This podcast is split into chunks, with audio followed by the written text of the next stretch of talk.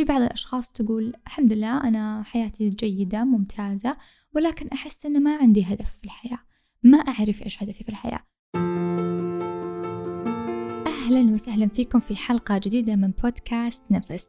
أنا سماح العثمان، مدربة في السلام الداخلي ومدربة لتقنيات العلاج في مجال الفكرة.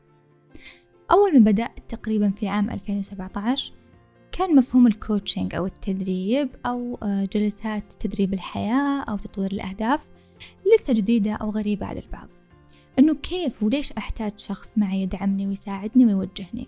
ولكن في السنتين الأخيرتين اختلف الوضع شوي، الناس صارت أكثر وعي، صارت أكثر حرص على صحتها النفسية، خصوصا بعد فترة كورونا الصعبة. الناس صارت تبحث عن حلول تساعدها، والحمد لله الفرق الآن جدا كبير عن السابق. الآن زادت أعداد المدربين وأيضا أعداد الأشخاص المستعدة للتغيير. طيب، في كثير أشخاص تسأل إيش الفرق بين مدرب الحياة اللايف كوتش والمعالج النفسي أو الطبيب النفسي؟ إذا أنا عندي مشكلة أروح لمين؟ في هذه الحلقة حبيت أني أوضح لكم دور كل جهة حتى أساعدك بشكل أكثر، ونوعي الناس أكثر بأهمية الصحة النفسية، وأيضا أهمية أنه يكون شخص معاك داعم لك في رحلتك. خذوا نفس عميق وخلونا نبدأ. بالرغم من أن عملية الكوتشنج والعلاج النفسي تتشابه بعض الشيء، وفي ناس أحيانا تخضع لهم اثنينهم، يعني تاخذ جلسات كوتشنج وتاخذ جلسات علاج نفسي، ولكن في عوامل أساسية لازم نكون منتبهين لها عند اختيارنا لأي طريقة احنا نختارها. أول شيء من المهم أنك أنت تحاول تنظر لما بداخلك، وإذا دائما تتذكرون احنا نقول انه في هذا البودكاست بودكاست نفس نسلط الضوء على المشاعر اللي بداخلنا. يهمني توصلك هذه الفكرة، ويهمني انك لما تحس بأي شعور سلبي أو مشكلة أو هدف غير محقق أو أي شيء في حياتك، حاول تنظر للسبب الداخلي وتكتشفه قبل ما انك تنظر للأسباب الخارجية. طيب، فإذا حاول انك تنظر لما بداخلك، وحاول انك تعرف ايش المشكلة وكيف تبي المختص يساعدك، يعني إيش هو هدفك. أقصد أنك تعرف إيش الشيء اللي تبي تشتغل عليه. عندك مشاكل عائلية، عندك مشاكل في الوزن، عندك مشاعر ضيق وأفكار سلبية، عندك أهداف صعب تحققها، عندك مشاكل في الدوام، عندك مشاكل في النوم، ما تعرف كيف تتعامل مع أطفالك. ضروري تحدد الشيء اللي أنت تبغى تشتغل عليه حتى تعرف المختص اللي يقدر يقدم لك الخدمة الصحيحة. يقول دكتور كارل يونغ، وهو طبيب نفسي: سوف تتضح رؤيتك فقط حين تنظر إلى قلبك. من ينظر إلى الخارج يحلم، ومن ينظر إلى الداخل يستيقظ. النقطة الثانية المهمة: توقف عن استشارة الآخرين. أقصد إذا عندك مشكلة تعاني منها من فترة طويلة وتعاني تقدمك في الحياة، فالموضوع أكبر من أنك تستشير صديق أو أخ أو أم أو أب. الموضوع يحتاج مختص، وكل شخص عنده رحلته الخاصة في هذه الحياة. رحلاتنا لا تتشابه، لذلك لازم تتأكد من المصدر اللي تاخذ منه الحل. مثلا عندك مشاكل في النوم، وصديقتك أيضا عندها مشاكل في النوم. صديقتك راحت للدكتور أو راحت للطبيب وعرضت مشكلتها، أعطاها دواء وبدأت تستمر عليه ولاحظت تحسن، فطلبتي مساعدتها، قالت لك خلاص أوكي خذي هذا الدواء جربيه، الدكتور أعطاني إياه وبتستفيدي أن استمري عليه لمدة عشر أيام مثلا. استمريتي على هذا الدواء، ولكن فجأة صار عندك نبضات، زيادة في نبضات القلب، اضطرابات، صرت تحسين أنك متوترة. إيش اللي صار؟ اللي صار أنه أنت وياها نفس المشكلة، أنت وياها نفس الحل، ولكن الظروف تختلف. اللي يناسب غيرك ممكن ما يناسبك، لذلك الطريقة الصحيحة أنك تروح للمصدر الأساسي، يعني بمعنى أنك تروح للطبيب اللي راحت لصديقتك حتى يساعدك في حل المشكلة. فإذا دائما احرص أنك أنت تتوجه للمصدر أو الشخص المختص حتى يقدم لك المساعدة بشكل صحيح. ثلاثة، وهي نقطة موجودة كثير عندنا: المكابرة أو الإنكار.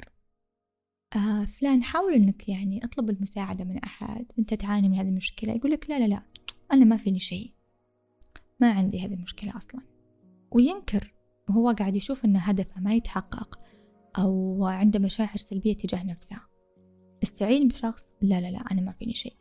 يعني أنا كم مرة أقول لأشخاص أعرفهم أنصحكم أنكم تروحون اللايف كوتش أو أنصحكم أنكم تروحون المعالج نفسي، أوكي؟ يقول لي لا لا لا أنا ما فيني شيء، الموضوع بسيط يعني ما يبي له دكتور، عادي. فلا ننكر إذا إحنا عندنا مشكلة حتى لو كانت بسيطة، إذا هذه المشكلة بسيطة إحنا ما إحنا قادرين نحلها، خلي شخص ثاني يحلها عني، خليه يساعدني. أحب أقول لكم يا أصدقائي إن الحياة أقصر من أنك تتعلمها لوحدك، لذلك اتخذ لك معلم وداعم لك. طيب إيش الفرق بين اللايف كوتش والطبيب النفسي؟ يعرف الاتحاد الدولي للتدريب الآي سي إف، وهو أحد المنظمات المعتمدة لإعطاء شهادات أو لمنح شهادات للمدربين. يعرف التدريب بأنه الشراكة مع العملاء في عملية إبداعية ومحفزة للتفكير تلهمهم لتحقيق أقصى قدر من إمكاناتهم الشخصية والمهنية. يعني باختصار الكوتش يساعدك ويوجهك لإيجاد المشكلة والبحث عن الحلول من خلال إجاباتك، يعني يساعدك تستخرج إبداعك الداخلي وحلولك الداخلية اللي أنت بنفسك ما تقدر توصل لها.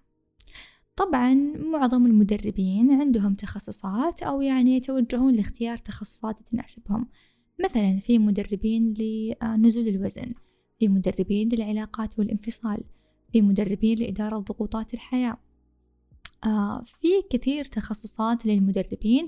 كل مدرب يختار التوجه اللي يبغى يساعد فيه الناس ويكون اهتمامه.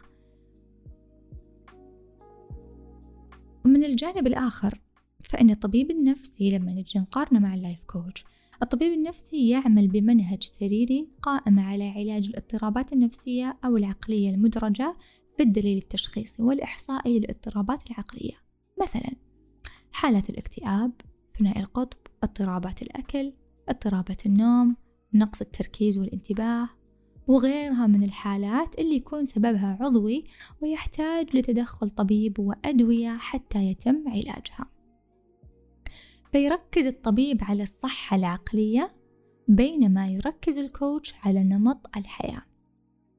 الأطباء متخصصين في الصحة العقلية وعندهم تدريب معتمد في الرعاية الصحية ويحتاجون إلى ترخيص لممارسة هذه المهنة، بينما اللايف كوتش يحتاج لدراسة مهارات التدريب أو الكوتشنج والحصول عليها من جهة معتمدة حتى يمارسها بدون ترخيص، يعني يقدر يمارس هذا الشيء فقط أنه يتدرب على هذا الشيء ويحصل عليها بشهادة.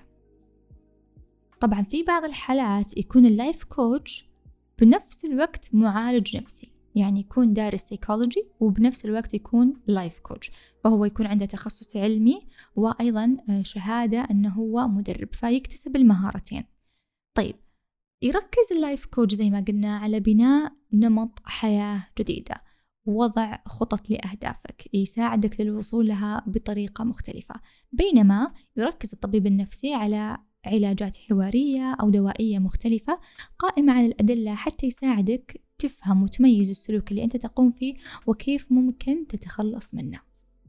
يعني باختصار شديد لما نبغى نتكلم عن اللايف كوتش أو المدرب، المدرب يساعد الأشخاص اللي في الأساس حياتهم جيدة، أوكي؟ ولكن يبغون يصلوا لأهداف معينة أو عندهم مشاكل بسيطة تعيق تحسين حياتهم أو تطور حياتهم. فإذا الأصل الأشخاص اللي يتعاملوا مع اللايف كوتشز أن حياتهم جيدة ولكن تحتاج لتحسين. أما الطبيب النفسي فهو يعالج مشاكل عند الناس تمنعها من أنها تستمر في حياتها، مثل المخاوف، مثل الاكتئاب، مثل الصدمات، مثل اضطرابات النوم، الأكل، القلق إلى آخره. بحسب الجمعية الأمريكية لعلم النفس هناك خمس معايير تدل أنك بحاجة لزيارة الطبيب أو المعالج النفسي. واحد، إذا كانت المشكلة تأخذ من تفكيرك أكثر من ساعة خلال اليوم، يعني الموضوع اللي أنت تفكر فيه يشغل بالك أكثر من ساعة في اليوم. اثنين، إذا كانت المشكلة تخلي الشخص يتفادى الآخرين، ممكن ينعزل عن الناس، ينعزل عن الاجتماعات، يفضل أنه ما يواجه الآخرين. ثلاثة، إذا كانت المشكلة تؤثر بشكل سلبي على جودة حياة الإنسان. أربعة، إذا كانت المشكلة تؤثر على علاقاتك، عملك، عائلتك والناس من حولك. يعني مثلا تخاف أنك تركب طيارات أو تخاف أنك تركب سيارات، فبالتالي ما تركب مع أصدقائك، ما تركب مع عائلتك، تفضل أنك تنعزل في البيت فأهلك يضايقون، أو أي شعور ثاني يؤثر على علاقتك بالآخرين تحديدا أصدقائك وأهلك ومن حولك. خمسة، إذا كانت المشكلة تخليك تغير أمور في حياتك عشان تتعود على هذه المشكلة، مثلا مشاكل الرهاب الاجتماعي والقلق اللي تمنعك تحضر مناسبات، اجتماعات أو تسافر. الأفضل طبعا أنك تتوجه لطبيب يساعدك في حل هذا الشعور حتى ترجع تمارس حياتك بشكل طبيعي.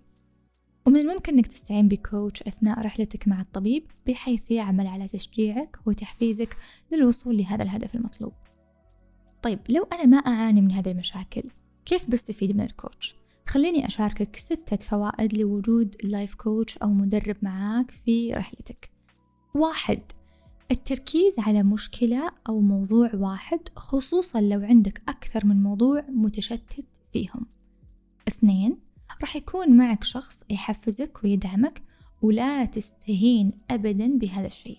لا تقول أنه يعني معقولة أخذ جلسات وأستثمر في فلوسي ووقتي بس عشان أحد يقول لي يلا برافو للأمام. إي نعم إي نعم، يا مناس أخذت عندي جلسات كانت تعتقد أنها ضايعة وفاشلة وما تقدر تحقق أهداف، وبمجرد ما أخذنا جلسات اللايف كوتشينج وعرفت نقاط قوتها ونقاط ضعفها واشتغلنا عليها، قدرت بفضل الله ثم بفضل هذه الجلسات أنها تحقق أهدافها وتوصل لها. فلا تستهين أبدا أبدا أبدا بالدعم. ثلاثة، راح تكون أكثر وعي بنفسك، بمشاعرك، بنقاط قوتك وبنقاط ضعفك. وألاحظ هالشيء أيضا بعد رابع جلسة كوتشنج معاي أو جلسة تي اف تي، أن الشخص يجيني يقول لي تدرين سماح، لحد طلع عندي هذا الشعور، أمس صار لهذا الموقف وحسيت كذا كذا كذا، أو آه اليوم اشتغلت الصباح وأنا أكتب طلعت لي هذه المشاعر كذا ولا كذا. فأفرح لأن الشخص صار عنده نيو مايند سيت، صار عنده طريقة تفكير جديدة. أول كان يحس بالشعور بس ما يعرف من وين جاي وما هو واعي له وما هو عارف ليش. الآن لا، اختلف الوضع، يشعر بالشعور، عارف مصدره، عارف كيف ينظفه وعارف كيف يحرره. فالوعي بالمشاعر جزء جدا كبير في حياة الإنسان. أربعة، أيضا المدرب راح يساعدك على اكتشاف هدفك أو رسالتك في الحياة. في بعض الأشخاص تقول الحمد لله أنا حياتي جيدة ممتازة، ولكن أحس أن ما عندي هدف في الحياة، ما أعرف إيش هدفي في الحياة. فمدرب الحياة دوره أنه يساعدك في أنك تحدد هدفك أو رسالتك في الحياة. خمسة، توضيح ما يجعلك تشعر أكثر بالسعادة والرضا. في بعض تمارين الكوتشنج إحنا نساعد الشخص فيها أنه يكتشف الأمور اللي تزيد البهجة عنده أو تزيد السعادة عنده، فبالتالي يركز عليها. أيضا يساعدك اللايف كوتش أنك تزيد ثقتك بنفسك، ممكن تتخلص من صدمات الماضي أو صدمات الطفل الداخلية بحسب تخصص هذا اللايف كوتش. إذا بالرغم من اختلاف طرق العلاج عند الطبيب أو الكوتش، إلا أن الهدف الأساسي والرئيسي هو وصولك لمرحلة التوازن الداخلية. لذلك احرص أنك تجلس مع نفسك، تشوف إيش المشكلة اللي أنت تعاني منها، وحاول تشوف المعايير الخمسة اللي أنا ذكرتها هل تنطبق عليك. إذا لم تنطبق عليك حاول تشوف كيف ممكن اللايف كوتش يقدر يساعدك. طيب في سؤال يجيني كثير على الانستغرام، سماح في كثير الآن مدربين، كيف أختار المدرب المناسب لي؟ صحيح في كثير مدربين، بس مشكلة المدربين ما يناسبونك.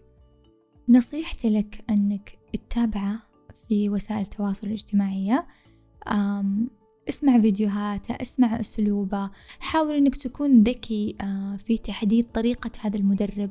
هل هذا المدرب يعتمد على التشجيع؟ هل هذا المدرب يعتمد على الانتقاد؟ هل هذا المدرب يعتمد على...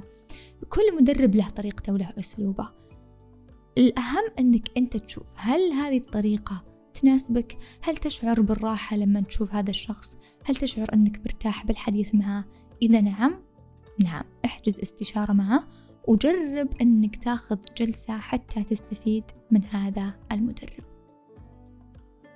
زي ما ذكرت حاولوا أنكم تستفيدون من المعلومات الموجودة في هذه الحلقة، ولا تتردد أبدا في طلب المساعدة من المختصين. صحتك النفسية هي رقم واحد. إذا أعجبتك هذه الحلقة شاركها مع شخص يحتاج يسمعها وممكن تفيده، ولا تنسى أنك تضع لي تقييم على البودكاست خمس نجوم حتى تشجعني وتساعدني. صح أنا لايف كوتش أشجع الناس، بس كمان أحتاج دعمكم ومساعدتكم، لذلك تشجيعكم يخليني أستمر أكثر وأكثر وأكثر. وفي الختام خلونا نسأل الله يساعدنا على التوازن ويسخر لنا الناس الطيبة والمحبة اللي تساعدنا نتوازن، وخلونا نسأله سبحانه إنه يزيل كل همومنا صغيرها وكبيرها، وإنه يعيننا على رحلتنا في هذه الحياة. ألقاكم في الحلقة القادمة، في أمان الله.